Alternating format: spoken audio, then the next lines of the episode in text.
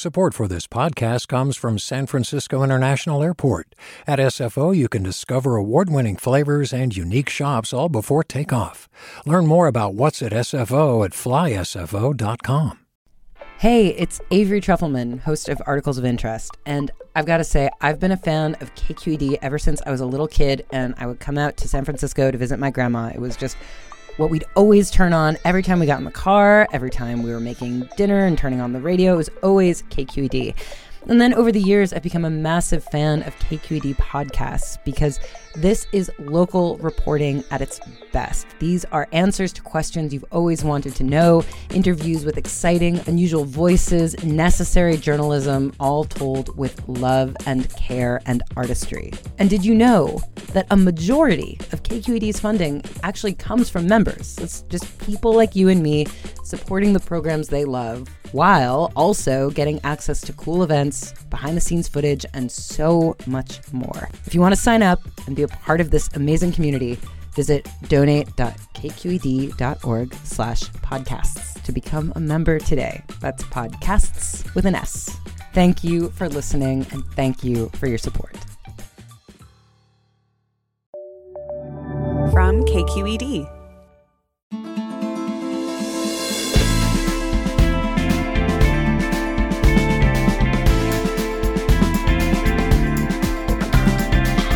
From KQED in San Francisco, I'm Alexis Madrigal.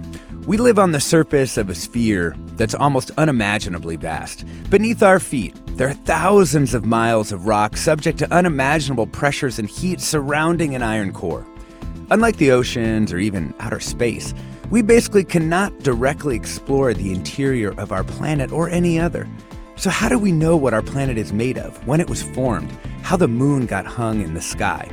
That's what Johns Hopkins planetary scientist Sabina Stanley's new book is about, ranging from Mercury to Neptune.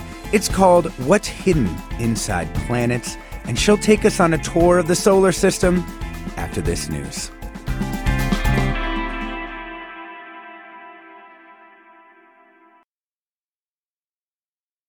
Welcome to Forum. I'm Alexis Madrigal, and it is so good to be back live with you this morning. Today, let's start with the moon. We know the rocky body that orbits our own planet, but how did it form? In her new book, planetary scientist Sabina Stanley narrates the story. In the distant past, a Mars sized object crashed into the Earth, tossing up an enormous mass of material into space.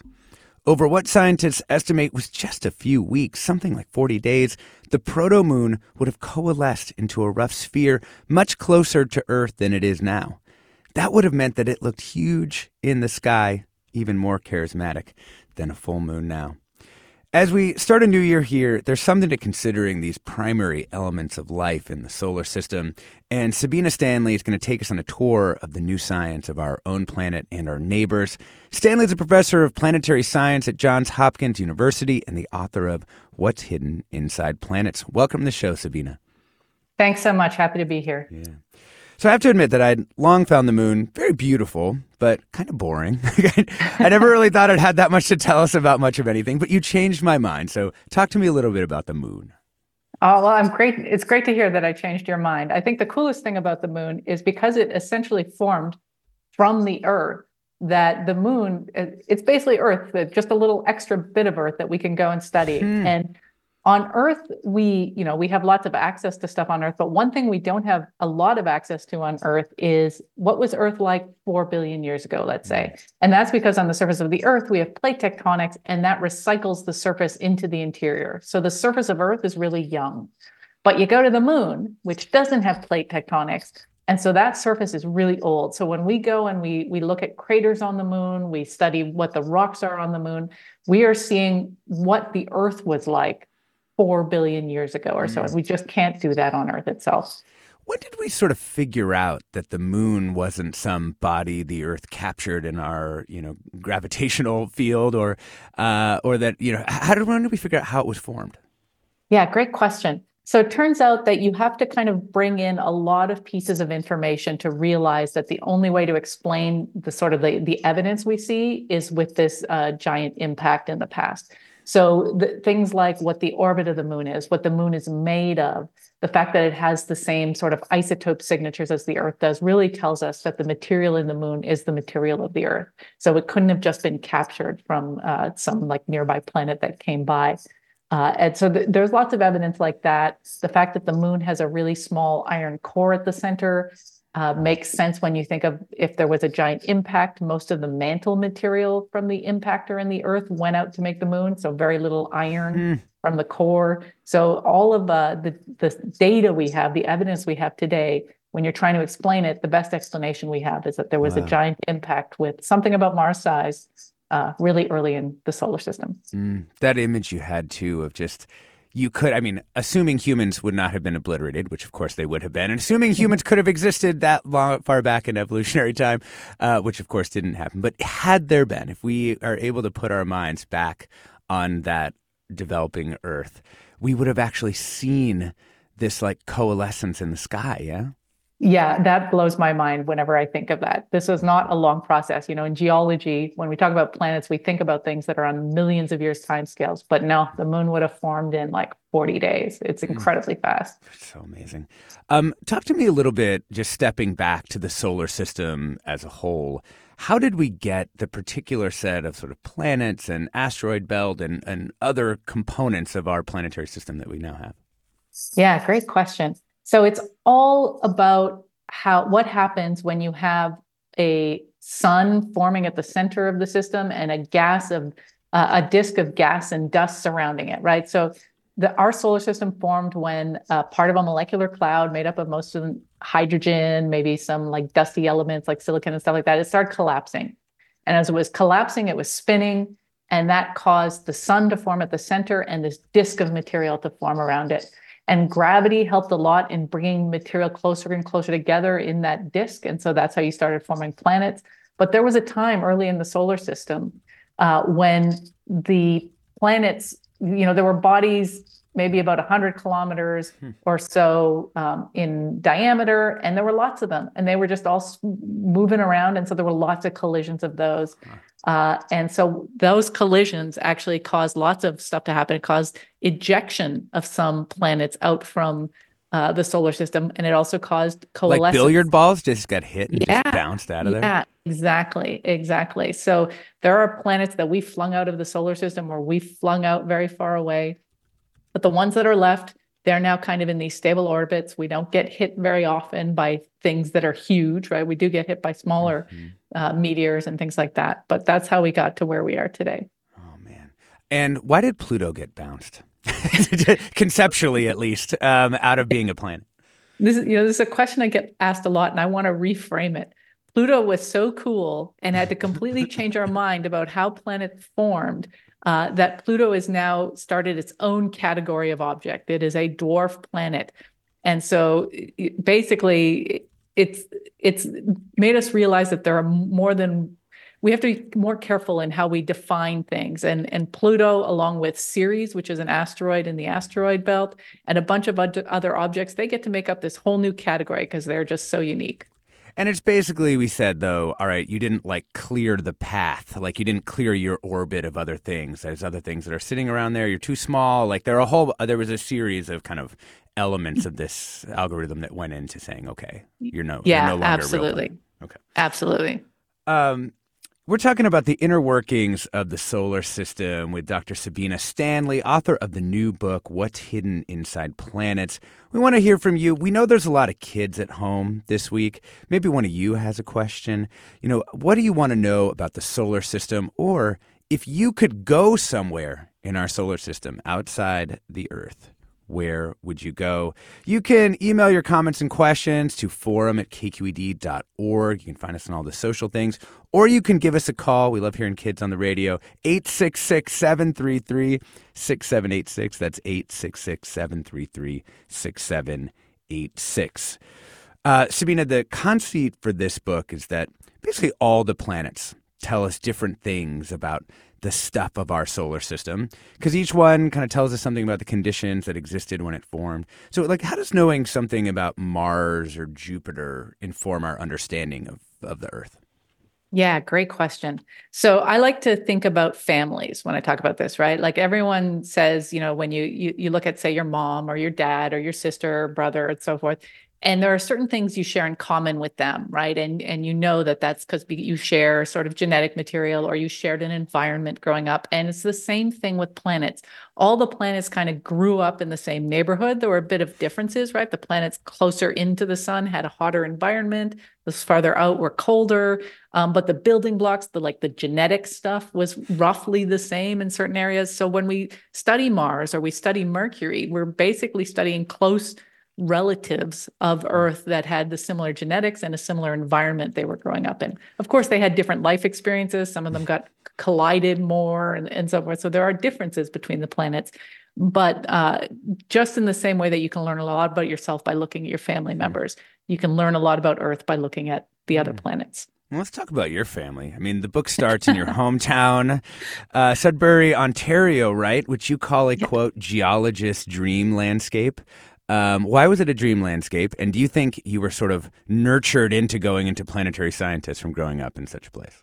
Yeah, I love talking about Sudbury. So Sudbury is just this this amazing location. So about 1.8 billion years ago, a giant meteor impacted into the Earth at the location of Sudbury and create, created a huge hole.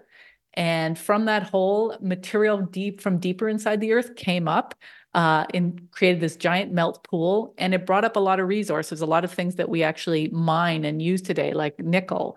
Uh, and so Sudbury became a mining town because of the fact that there was this huge crater formed over a billion years ago and that's what caused this city essentially eventually many many billion billions of years later to be formed wow. so in, in, one sense that's what made sudbury really um, unique from as a planetary scientist it's also a place there are so many rocks exposed there i was about to say could you like tell that growing up that there'd been a big impact so, you similar to when you wherever you grew up, you think whatever your experience was were normal, right? And it's when you go to other places when you realize that no, that wasn't normal. But yeah, like I knew Sudbury was a rocky place, but I didn't recognize how rocky until I got to sort of, sort of the US and other areas like that. But also the rocks there are different. So there's lots of signs in the rocks that they used to be that there was this big collision in the past. Now, as a ge- geologist, when you go to Sudbury now, you can see those signs. There are things called shatter cones where you see basically like a, a splash pattern on rocks because of the shock wave that came from the, the wow. um, meteor impact. But as a kid, you don't notice those things. You're just like, oh, yeah, another cool rock. There's rocks everywhere. Oh but it was a really important location, actually. Um, for the Apollo missions to train ast- astronauts who were going to the moon, they actually came and trained in Sudbury to go look around and learn what kind of rocks they wanted to look for on the moon because we were really interested in rocks formed from impacts when the Apollo astronauts went to the moon. Oh my gosh. So they I mean, where is Sudbury for for those of us who are less familiar with Canadian geography?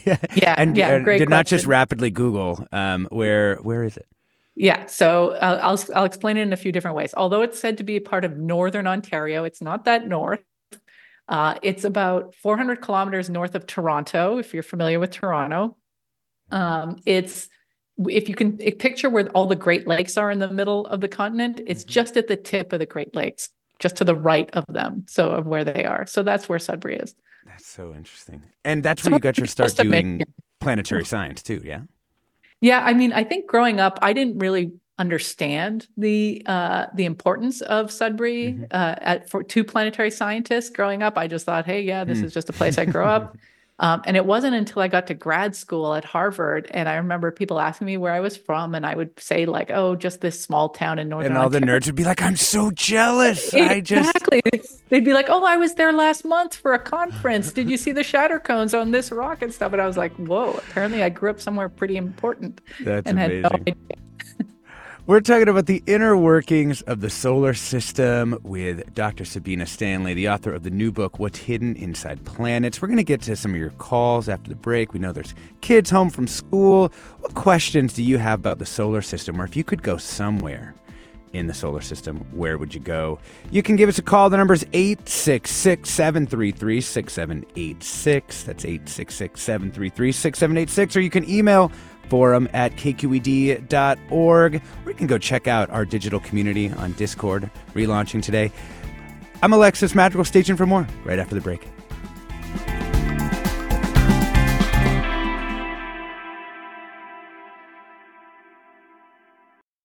Support for Forum comes from San Francisco Opera. Set 10 years after a school shooting, the critically acclaimed opera Innocence takes us into a complex emotional journey where our understanding of innocence and guilt is constantly upended.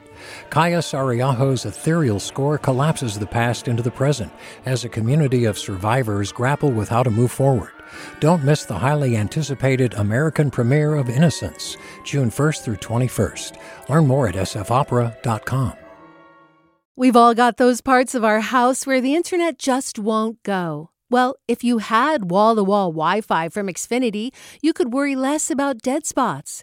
Because with wall to wall Wi Fi from Xfinity, you get fast speeds, reliable connection in every room, and power for all of your devices, even when everyone's online. That's wall to wall Wi Fi only with Xfinity.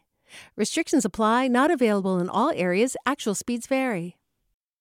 Welcome back to Forum. I'm Alexis Madrigal, just shaking off the holiday rust. We're talking about the inner workings of the solar system with Dr. Sabina Stanley, the author of the new book, What's Hidden Inside Planets.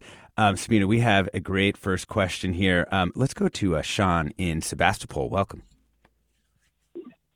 Hi. Hey, Sean. My question is uh, scientifically, is it proven that the that the core is iron? And if so, or is it just a hypothesis? And what's the probability of correctness that it's iron in yeah. Earth?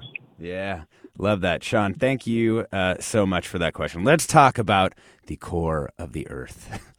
yeah, it's a great question. And it turns out that we know that it's iron from a variety of different ways of getting to that answer. One thing we can't do is go to the center of the earth and pick up some of it and bring it to the surface and confirm, yes, it is iron. So we have to use other information. And so I'm going to tell you the big ones that tell us, yeah, it's got to be iron. So, first of all, um, from the mass of the earth and from gravity measurements, we can tell what the density of the material is inside the core. So we know that the core has to have a particular density or mass, and it's the density or mass of iron. So that's the first mm. hint that it's got to be iron. Um, but there are some other things that have similar mass. So maybe it's something else, right?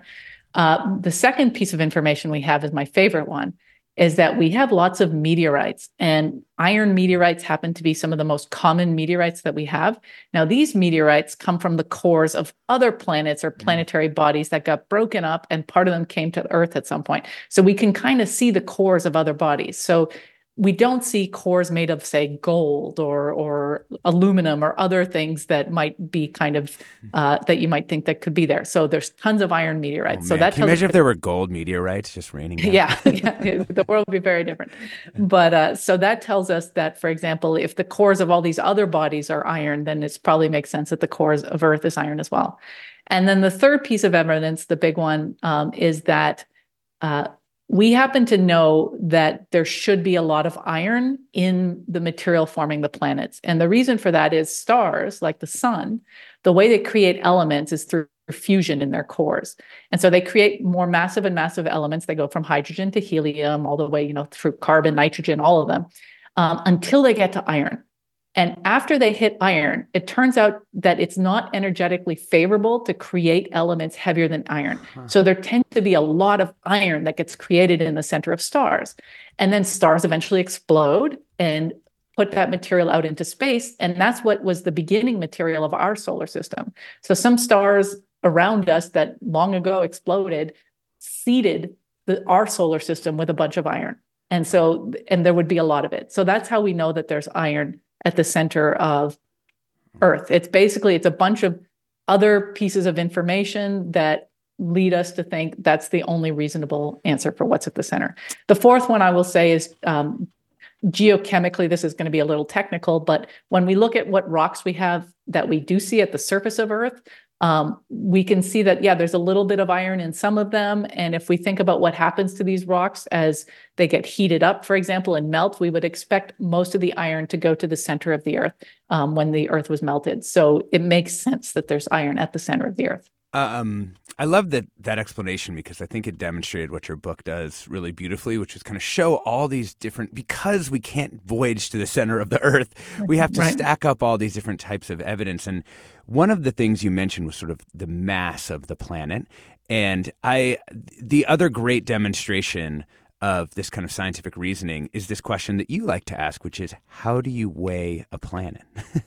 Mm-hmm, mm-hmm. So yeah, how would you how do you weigh favorite, Mars? You know, yeah, yeah, that's one of my favorite questions. Is how do we actually know the masses of all these planets? Because we don't have scales we can go stick them on or anything. And that's we're very fortunate to have um, Kepler's laws, which tell us something about how massive an object is based on what is rotating around it, the speed of what is rotating around it. So the fact that uh, Mars has two moons, these tiny moons, Phobos and Deimos, uh, their orbital characteristics, the fact that how long it takes for them to orbit, tells us something about the mass of the object they're orbiting. So that's how we learned Mars's mass, Earth's mass, mm. uh, most of the planet's mass. The only ones that are a problem for this are Venus and Mercury because they don't have moons. So we actually had to wait for asteroids to get near them or send our own satellites to them uh, to do the orbital motions to figure out how massive they were.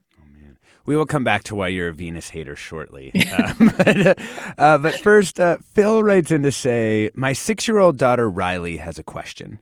She always sees pictures of the planets going around in circles, orbits around the sun, and she wants to know if the planets go around their orbits, quote, flat like on a plate, like on the same plane, or if they circle the sun on different planes. Oh, that is such a great question. So the answer is mostly they go around flat like on the plate on a plate. So all the planets orbit in the same direction around the sun and roughly in the same plane so as if they were on a plate. Um, there are you know some are a little bit above or a little bit below the plate but roughly all um, the same. Uh, pluto for example is one of these that's got a little bit of a tilt. It's a little bit outside of the plane, but again, then again, it's also not a planet, so that's that mm-hmm. can kind of explain that. So, why do they orbit in the same direction?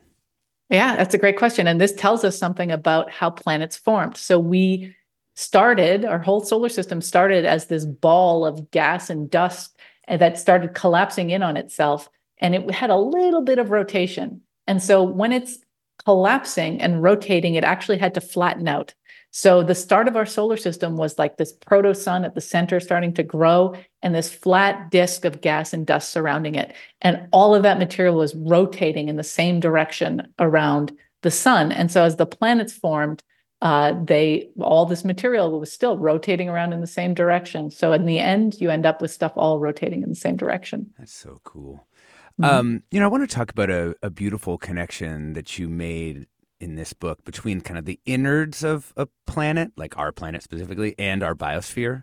And we mm-hmm. talked about the the core earlier, and it's the Earth's interior motion that produces the our our magnetic uh, this magnetic sphere that surrounds the Earth, right? So, like, how how does that work? Yeah, absolutely. I I think it's really important to remember how much everything that we love about the surface of the planet is actually due to stuff happening inside the planet. So the magnetic field you talk about uh, in Earth's iron core, uh, there's a liquid layer in there, and that liquid layer is churning around because the planet's trying to remove heat. And liquid iron is a great electrical conductor, so it generates this magnetic field. And the magnetic field penetrates all the way through the planet and surrounds us. And this magnetic field is so important to making Earth a lovely habitable place because it can protect us from these high energy particles that come from the sun and from cosmic rays. So, one of the reasons we have such a nice livable environment on the surface of the Earth is because of our magnetic field. And we wouldn't have a magnetic field if it weren't for this process happening 2,000 miles below our feet uh, in the core of the Earth. That's so interesting. And it's also, um, I want to point out to people too, sometimes there's a piece of information, like misinformation, floating around on the internet, right, about what creates the Earth's magnetic field, right? And it's, yeah. people think it's from the spinning of the Earth or something. Yeah, that's a common misunderstanding, right? So, yes, the Earth is spinning. Yes, the core is spinning, but the magnetic field is actually created. It needs some motions, but the spinning motion is not it. What it needs is these bubbling, churning, twisting motions that you might expect. Let's say you have a pot of water on the stove. uh, and you turn on the heat and you start seeing that rolling motion you have in the pot. That's the kind of motions happening in the cores of planets like Earth that's creating the, the magnetic field. Mm, cool. Thanks so much. Uh, we're talking about the inner workings of the solar system with Dr. Sabina Stanley, professor of planetary science at Johns Hopkins, author of a new book, What's Hidden Inside Planets. We'd love to hear from you. If you could go somewhere in our solar system, where would you go? Maybe one of Jupiter's moons, Saturn's rings.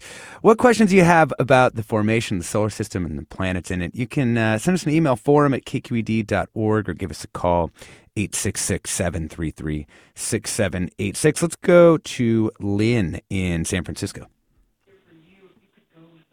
Hi, Lynn. Hello. Welcome to the Hi. show. F- Thank you. Do you Oh, want me to ask the yeah, question did you have a now? did you have a question? Yeah, go ahead. Yes. Um, I've heard that the theory that there was a theory called um, uh, worlds in collision, I guess, about um, that the moon was formed by a collision between Venus and the Earth, and that the at that at that collision, uh, the chunk of the Earth. Uh, Went into space and became the moon. Is that theory still around? Yeah. Thanks, Lynn. So it is the case that a collision formed the moon, but it wasn't with Venus. So Venus is a very happy planet, never collided with the Earth. It's far away from us. Um, but very early, about 4.5 billion years ago, an object that was about the size of Mars, we sometimes call it Theia, that's the name given to this object, had an impact with Earth. So it kind of hit it along its side in a glancing way. Uh, and the Earth absorbed most of Theia, but some material from both Theia and from Earth's mantle, the outer part of Earth, um, got picked off the Earth and put into orbit around the Earth. And that eventually coalesced to form the moon. So, yes, there was a collision, but it wasn't with Venus. So interesting. Um, let's go to a moon question here. Stephen in San Francisco. Welcome. My question is uh, relating to the moon. I'm a retired uh, scientist from the Harvard College Observatory of 50 years ago. And at that time, research was done uh, sending radio waves to the moon and re- measuring reflections. This was done by Dr. Winfield Salisbury. And he predicted that there was uh, subsurface water on the moon. Has any research been done since then, including visits to the moon, to confirm that? Hey, thanks, Stephen. Appreciate that question. Yeah, that's a great question. And the answer is yes. So we can actually use radar um, to look at, uh, we basically bounce radar signals off of the moon and we look into see where we might see evidence of really shiny surfaces or flat surfaces um, that could be ice. Uh, and there's other ways to do it as well. But yes, we have discovered water ice on the moon. Um, most of it that we see is either just at the surface or just under the surface, right? So very near the surface. It's frozen. Uh, and interestingly, we find a lot of it in the polar regions of the moon in craters. The problem with having ice on the moon, we think of the moon as a really cold place, and it is as long as the sun isn't directly looking at you, right? But when you're at high noon on the moon, the temperature, you don't have an atmosphere on the moon, the temperature gets really hot. So any water would kind of evaporate away, sublimate away. Uh, but it turns out there are these craters at the poles of the moon that never see the sun. They're in permanent shadow. And because there's no atmosphere, they stay really, really cold. And so we've found pockets of ice on the surface of the moon in these uh, sort of shadowed crater regions, mostly in the polar regions. So interesting. Um, let's move a little bit to some of the uh, outer planets. Gas giant here in particular. Rick writes, I'd love to be on a moon of Saturn so I could look out my window and see Saturn and its rings. Um, let's talk a little bit about the rings. Um, what what might surprise people about Saturn's rings?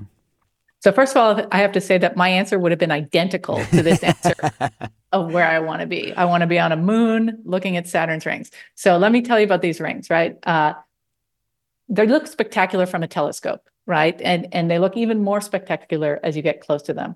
So you can imagine that these rings are made up of these things that are maybe pebble sized all the way to boulder size, right? So like inches to meters size, mostly pure water ice. Um, that are all in an incredibly thin, thin, thin um, uh, plane. Like how thin are we talking? So the uh, imagine a sheet of paper. If you were looking at the rings, the width to the thickness of the sheet of paper is similar to that of Saturn's rings. Wow. So although although the rings are like tens of thousands of miles across, they're in, they're almost like just a single less than a few meters or or so wide or thick. So they're incredibly thin. But what I think is surprising and what I love about the rings, and I would really love to see up close, is the fact that there are waves in these rings. So they aren't just static sitting there, that you can actually see the rings kind of bubble up and down in a wave pattern, just like you would on an ocean. Um, there are all kinds of different waves that occur. Some of those waves actually come from the fact that there are motions deep inside Saturn that uh, the waves feel the gravity effect of, and so they get influenced by that. So we actually have sort of like uh, kind of like the way the rings are a bell, but the ringing of the bell, the way you ring it, is from the inside of the planet, and that causes all these vibrations to occur throughout the rings. Would they be moving at the speed that you could actually see them moving, or would you just notice that over time, if you took a time lapse, there would be like a ripple? You could see them moving. So we have, and we have images from spacecraft. So, for example, the Cassini spacecraft, which was orbiting Saturn until about 2017, right? They could take pictures of the rings over different times, and so you could see uh, the how the rings had changed over time. No way. Yeah. That is so cool. um, uh, returning to uh, to Earth, um, I wanted to ask about because I think people sometimes think that we've been able to drill further into the Earth than we have. I went through a you know brief Kola borehole fascination phase. Mm-hmm. Like a borehole that was uh, drilled by uh, Russian scientists. Um, how far have we gotten, sort of as a percentage of how much you know Earth there is? Right. Great question. So the Kola bore, uh, deep borehole borehole is still the deepest we've ever drilled inside the Earth. It's about eight miles, if I'm remembering the number correctly in, in miles units. Um, but the radius of the Earth, uh, if you think about it, it's about 4,000 miles. So we've, it's like the equivalent of like the skin of a peach relative to the thickness of the peach. So we barely scratch the surface when we try to drill inside the planet. Yeah. That's amazing. And that's just because basically the drill melts or the rock Yeah. doesn't hold at the bottom or uh, both. Yeah, this is one of my favorite things about studying the insides of planets. The conditions inside planets are so extreme that anything you expect at the surface won't happen down there. So, as soon as you're going deep inside the planet, the temperature is rising incredibly, the pressures are rising incredibly, and materials just behave completely differently. So, yeah, your equipment's going to melt. Um, the rocks are going to kind of crush you uh, through pressure and stuff like that. It's just not a fun environment to be in. Mm, so interesting. I mean, it also how much does the temperature go up like as you as you go down? Like what's the ratio? It's like a mile and like 70 degrees Fahrenheit or something like that.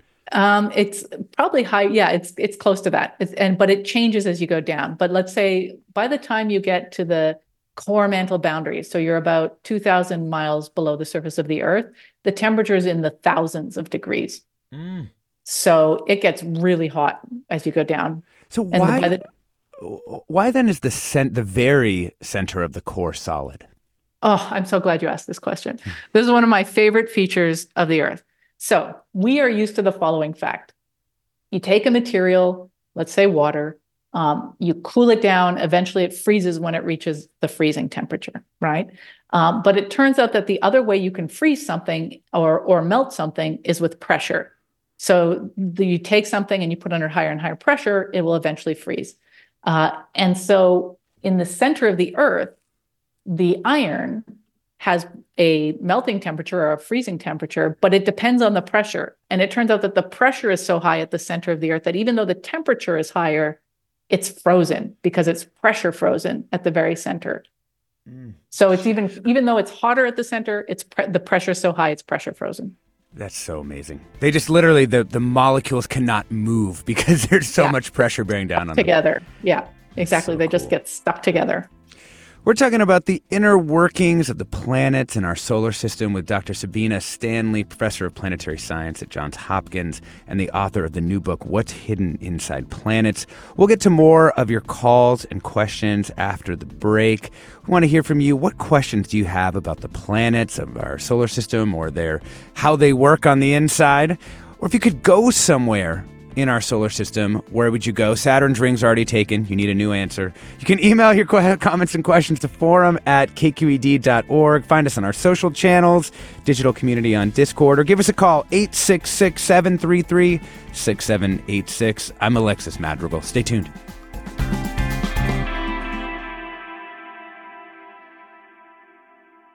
Support for Forum comes from San Francisco Opera.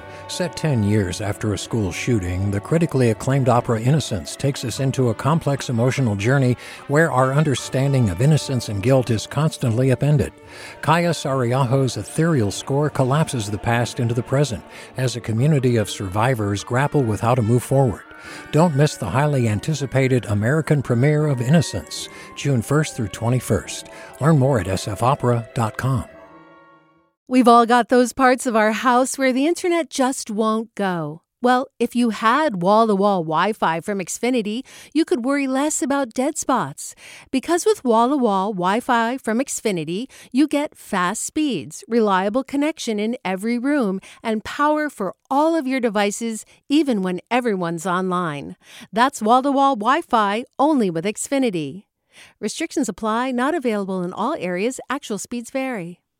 Welcome back to Forum. I'm Alexis Madrigal. We're talking about the inner workings of the planets in our solar system with Dr. Sabine Stanley. She's got a new book out called What's Hidden Inside Planets, and she's a professor of planetary science at Johns Hopkins. Has published papers about just about every planet in the solar system, except for Venus, I think, right? That's right. so if you've got questions, she's got answers. Um, let's bring in Eid uh, in Berkeley. Welcome. Good morning. Before I say, I would like to know if your guest is aware of the doomsday asteroid above us uh, that's supposed to come very close to Earth, April 13, uh, 2029. That mm. is little more than five years. It's big. It's really big. It's a little bit less than a mile, but this thing is going to come so close to Earth that it is going to be seen with naked eye. Second point I'd like to make: what is the reason Venus is called Earth's evil twin is because it is very hot. Lead melts in Venus. The atmosphere in Venus is about 100 times as heavy as the atmosphere in Earth. The Russian was successful sent uh, some kind of spacecraft some decades ago, mm-hmm. 1970s, I believe. that the craft lasted for less than a second, enough to just take a picture of the foot of the craft, and then it melted. Mm-hmm. The atmosphere and the thing.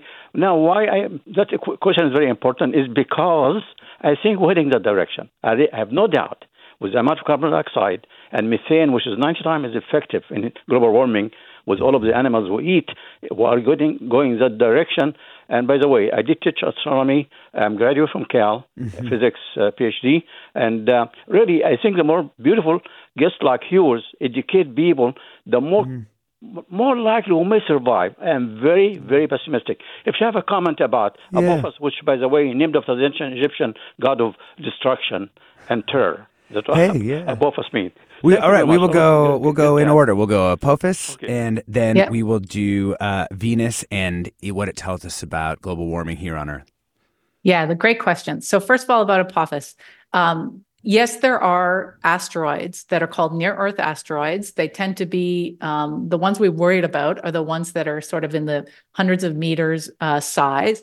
And there are people that are constantly looking at what the orbits of these asteroids are like. Is there any chance that they're going to impact Earth? Now, when Apophis was looked at um, a while back, I, I, can't remember exactly when, um, there was a chance if we when you looked at what the orbit was that there was a chance it was going to get very close to earth. But then a radar observation campaign started in 2021 uh, to more care, more precisely analyze the orbit. And they found from that that there's absolutely no risk of apophis impacting earth um, this century I'm so, glad because it is. Yeah, Yeah, yeah. If, it's, So if April fine. 13th, 2029, it would be very sad to have Yeah. uh, an apocalypse on your birthday. You know, Yeah. that's my birthday. And and this is the amazing thing. It's so important for us to um, observe asteroids that are near us and see how their orbits change to to figure out these things.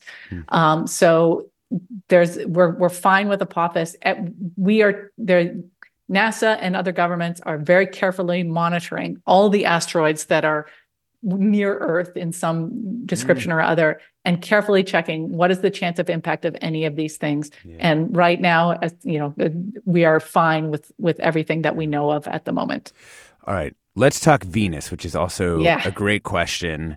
Um, right, I mean, what? Why do we think Venus got so hot? Yeah, great question. So Venus uh, turns out to be a case of just slightly different from Earth. So because Venus is a little bit closer to the sun, the temperature there is a little bit hotter, and uh, that we think combined with the fact that uh, it's a little bit of a smaller planet meant that the conditions are just slightly different. So let me explain how um, Venus got so hot. Um, our atmosphere we have carbon dioxide. We have, we're a nitrogen-based atmosphere. Most about 70% of our atmosphere is nitrogen. Then we have some carbon dioxide and oxygen, other things. Now on Venus, uh, although we have a greenhouse effect on Earth, Venus had what was called a runaway greenhouse effect, where essentially um, carbon dioxide kept building up more and more in the atmosphere. Uh, and when you have more and more carbon dioxide in the atmosphere, uh, you get a greenhouse effect so that the heat that we get from the sun gets trapped near the surface of the Earth, making it hotter and hotter. That caused Venus, for example, to lose all of its water because the water molecules in the atmosphere got so hot, they essentially broke apart and hydrogen can get um, escaped from the uh, atmosphere. So there's no water on Venus. And so, yes, it is a horrible place. Um, it suffered a runaway greenhouse effect. Um, Earth is in a green, Earth has a greenhouse effect. Um, people study whether or not we have the possibility of getting to a runaway greenhouse effect. And yes, that's a possibility, right? But what's really important is that uh, we are doing a lot of, there are a lot of scientists right now studying the Earth's climate, studying the Earth's um, environment, and really trying to understand what are these uh, kind of tipping points of when our conditions would change significantly. And we're seeing them change now, right? We are seeing the effects of climate change happen every day, right now. And we do have to do something. We have to change our use of um, uh, fossil fuels. We have to change our reliance on on these types of energy sources so that we can reduce the amount of carbon dioxide in our atmosphere so that we don't end up I don't know if we'll end up being Venus, but we will end up with a very different climate situation than currently, and that would be negative for everyone. Yeah. Um, couple of follow-ups from earlier things that we've talked about from listeners. Sean writes in to say, how much of our moon, and for that matter, the Earth, are made up of the Mars-sized object that struck our planet to create the moon? Yeah, it's a great question. And Could we tell so the some- difference? Could we tell them apart? That's that's an awesome question. So we don't know if we could tell them apart right now. If, if you could imagine that if this Mars-sized object mixed in with most of Earth and mixed in with the moon, how do you tell if what was regular Earth versus not? Now there was a very recent paper. Okay, so I'm putting this out there as it's a new idea hypothesis, not confirmed yet. But it turns out that there's some material that's at the bottom of Earth's mantle. So this is right above the core um, that looks a little different than the other material. And some people have done ex- uh, simulations, computer simulations, to show that if you had Theia crash into Earth, that some of the material from Theia would have gone down to the core mantle boundary and could have gotten stuck down there. So it's possible that there are regions deep inside the Earth that are the remnants of this Theia impact that happened long ago. But this is a very new idea and still needs a lot of work to be done on it. So cool. We have a, uh, another follow-up question on this uh, topic. Uh, Mahadevan, welcome. Hello, can you hear me? Yeah, sure can. Go ahead. Thank you for, to your guest for an absolutely brilliant conversation. The question is about orbital mechanics. The Earth must have been in one orbit, and then one fine day, this collision happens, and a big chunk of it spins out and goes into orbit around it. If the orbit was then perturbed, then the temperature on the Earth would have eventually been different than it might have been. This is a reach, but do we owe our existence to the fact that the moon was created? Is that why we're in the Goldilocks zone, or is that not an important uh, perturbation? Oh, I love that question. I yeah, that's a really great question. Yeah, I love this question too. So I think we don't know enough about um, what direction this body was coming in that hit the Earth to understand how much it uh, impacted our orbit. A lot of the times, the things we get hit with can actually be in very similar orbits to our own, just at a different kind of little perturbation to them. So if something was very close to our own orbit and hit us, then maybe it wouldn't have affected us so much. But if it came from a completely kind of out of nowhere, out of left field and hit us, then there could have been some impact on the orbit um, a little bit. And again, this happened so long ago, you know, 4.5, 6 mm. billion years ago, uh, that it's hard to know where Earth would have been ended up if that impact had not happened. But it's a mm. great question. It is fascinating too, just to think about those initial conditions for life. Of course, how we yeah. consider habitability to be, you know, roughly what we've grown up with, requiring, you know, liquid water, requiring a certain temperature. Although we know that there are places on Earth where life is surviving uh, in all these different ways. How likely do you think it is that there's at least, you know, say microbial life somewhere else in our solar system? I think it's incredibly likely. Really? So, yeah. Um, and if I were to go look for it, I would go to a, there are sort of three moons that I would go to mm-hmm. to look for life. And luckily, NASA's, NASA and other space agencies are going right there for the same reason. So, this wasn't my idea. Um, but first of all, there's uh, a moon of Jupiter called Europa. And Europa is this icy moon. It's got a mm-hmm. ice shell surrounding it, but we know that inside the moon is a global liquid water ocean. So we know that water is an important ingredient for life as we know it, for how life formed on Earth. Water and, ends up being important. We know that you have to have complex uh, carbon-based molecules of some sort, and there's signs of that there too. And we know that it's really important to have kind of a stable environment, like some sort of solid surface that the molecules can kind of grow on. And so underneath the ocean in Europa is a rocky interior. So Europa seems to have all the ingredients. Uh, Europa also, because it's covered by this ice shell, would have a lot of protection from those harmful solar wind particles and cosmic rays that, for example, our magnetic field helps shield us from. Uh, another moon, we go out to Saturn, you've got um, Enceladus, which is very similar to Europa in terms of the idea. You got an ice shell and you get a liquid water ocean underneath. But Enceladus is very tiny, it's much smaller. But it's a place that I think would be interesting to look to. Mm. Um, but the to me, the coolest place to go look for uh, potential life is a moon of Saturn that's uh, called Titan. Mm. So Titan is the coolest. First of all, is the coolest place in the solar system because uh, its surface. If you were to stand on the surface, um, the atmospheric pressure is kind of similar to Earth's atmospheric pressure. It's about one and a half Earth atmospheres. So, so pressure is pretty high, uh, but not too high, not Venus high. Uh, and the gravity is really low. And so when you have you could just leap. You could you could stick cardboard on your arms and fly. So, so it's the perfect place for flight. So that's just a really cool fact about it. But the surface of Titan is covered in what we call hydrocarbons. So these are complex molecules made up of carbon and, and oxygen and hydrogen and stuff like that. The things that we think are the building blocks of, of life. Um, we know that there's liquid water inside Titan. There's a liquid ocean in there as well. And we know there are energy sources, um, heat sources as well. So Titan seems to have all these ingredients. And it's really exciting to think of this new mission called Dragonfly, which is going to fly to Titan. Uh, and it's basically an octocopter. It's got eight uh, uh helicopter wings, and it's going to land on the surface, do a bunch of science, then fly up, look around, go to another location, land again, do a bunch of science. So we're going to be able to really sample in place uh, different environments on Titan uh, and I think that's going to be a really big opportunity to look for signs of life.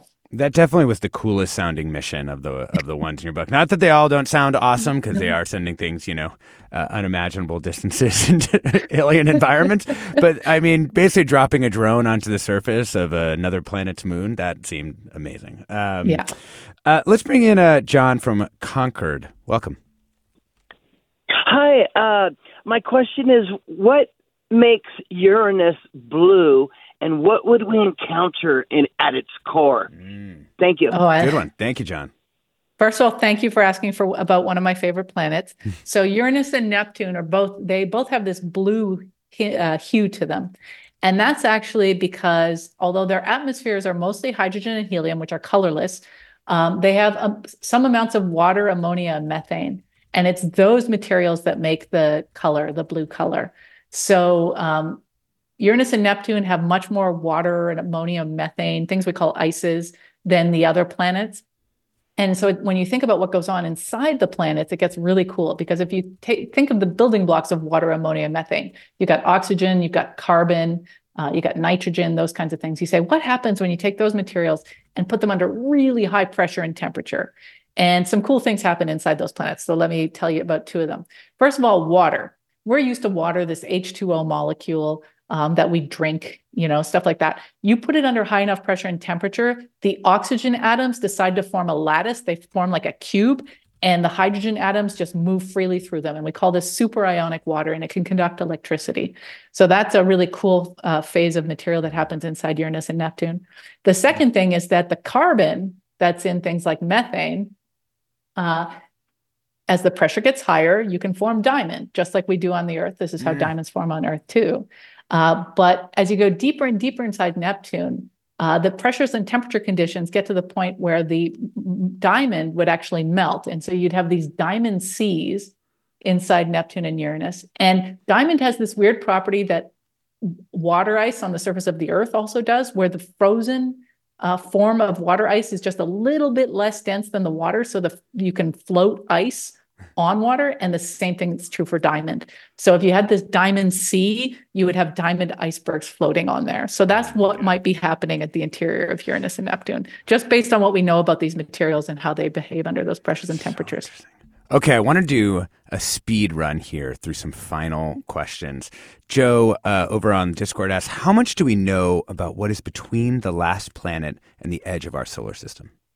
Oh, great question. So, Nep- between Neptune and the edge of our solar system, we know that there are millions of small bodies. So, we call these Kuiper belt objects. Pluto is one of them. We know that Pluto is one of the bigger ones, and we know about others roughly about Pluto's size out there. Um, but there are also small, tiny, icy particles, things that became comets when they become comets when they come into the solar system. So there's lots of material there. We eventually get this giant sphere of material, um, about 50,000 um, Earth units from the sun away. Uh, that we're basically just surrounded by this hmm. cloud of of comets um, out to the end of the solar system. So cool. Another listener writes, "How is it that planets and moons are formed by random collisions, but are so seemingly perfectly round?" That's a great question. So, not all of them are round. So, most of the moons, you have to be pretty big in order to become round. And the answer has to do again with pressure and gravity. If you get big enough that your gravitational pull is so big, then everything gets pulled to the center and you basically get crunched up into a sphere. Mm. It's amazing. Um, BZ writes in to say, My ancestors are from the region uh, near Toronto where the guest grew up. Is there any study of the Indigenous perspective on the stories of the origins of the land uh, where you grew up? Yeah, so I mean, most of Canada has uh, uh, many groups of Indigenous uh, peoples living there, and uh, for for example, the town Sudbury, where I grew up, uh, many of ind- Indigenous groups actually used the resources from the impact long before they were they were used um, by um, Western civilizations coming uh, to do mining here. So there's there's lots of um, examples of that. Mm. Um, here we go. Dave writes, What do we believe the cause is for Venus's retrograde rotation, a collision? How long ago? Or does Venus's extreme environment make determining the cause almost hopeless? Yeah, it's hard. There are a couple of exa- there are a couple of reasons that I've heard. One of them is the collision example. That's probably the easiest way to explain it is that Venus just got hit a few times and it kind of knocked it over into this retrograde orbit. There's some other theory out there and I admit I can't kind of give you the full details of it, but it basically has to do with interactions between the thick atmosphere and the planet kind of mm-hmm. like twisting it around eventually, but I think impacts is the most likely answer. Amazing. Um, last thing, there have been a couple questions about the latest on Earth's magnetic poles and how they might mm-hmm. flip. Yeah. So, Earth right now, our magnetic poles are aligned in a certain way. The magnetic North Pole is actually at the geographic South Pole at the moment. Um, but we know from the rock record on Earth that the Earth's magnetic field has flipped polarity Uh, the last time it flipped polarity was 750,000 years ago. Um, it's not a periodic thing, it happens randomly. Um. But if you average all the ones we know about, they roughly happen every 500,000 years or so. So, in some ways, we're kind of Hmm. overdue for reversal, um, but we don't know. Yeah, wow. We have been talking about the inner workings of our planet and the other parts of the solar system with Dr. Sabine Stanley, professor of planetary science at Johns Hopkins and the author of the book, What's Hidden Inside Planets. Thank you so much for joining us. Thanks so much. This was fun. Totally delightful. This is Forum. I'm Alexis Madrigal. Thank you to all of our listeners for your calls and comments. Stay tuned for another hour of the show ahead with guest host Grace Wan.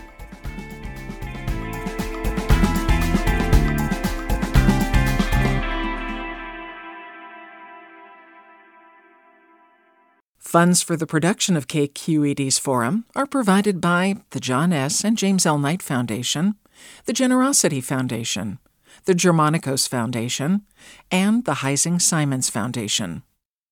Support for Forum comes from San Francisco Opera. Set 10 years after a school shooting, the critically acclaimed opera Innocence takes us into a complex emotional journey where our understanding of innocence and guilt is constantly upended. Kaija Saariaho's ethereal score collapses the past into the present as a community of survivors grapple with how to move forward. Don't miss the highly anticipated American premiere of Innocence, June 1st through 21st. Learn more at sfopera.com. We've all got those parts of our house where the internet just won't go. Well, if you had wall to wall Wi Fi from Xfinity, you could worry less about dead spots.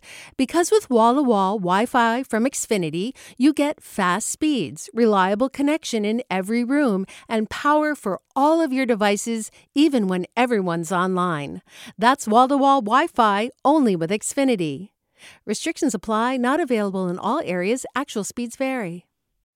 All over the country, We need to improve reading in Wisconsin. schools are changing the way they teach reading. I'm calling for a renewed focus on literacy. We have gotten this wrong in New York and all across the nation. And it's happening because of a podcast. I think your podcast has changed my life. And I'm going to share this podcast with everyone I meet. Sold a Story investigates how teaching kids to read went wrong. New episodes of Sold a Story are available now.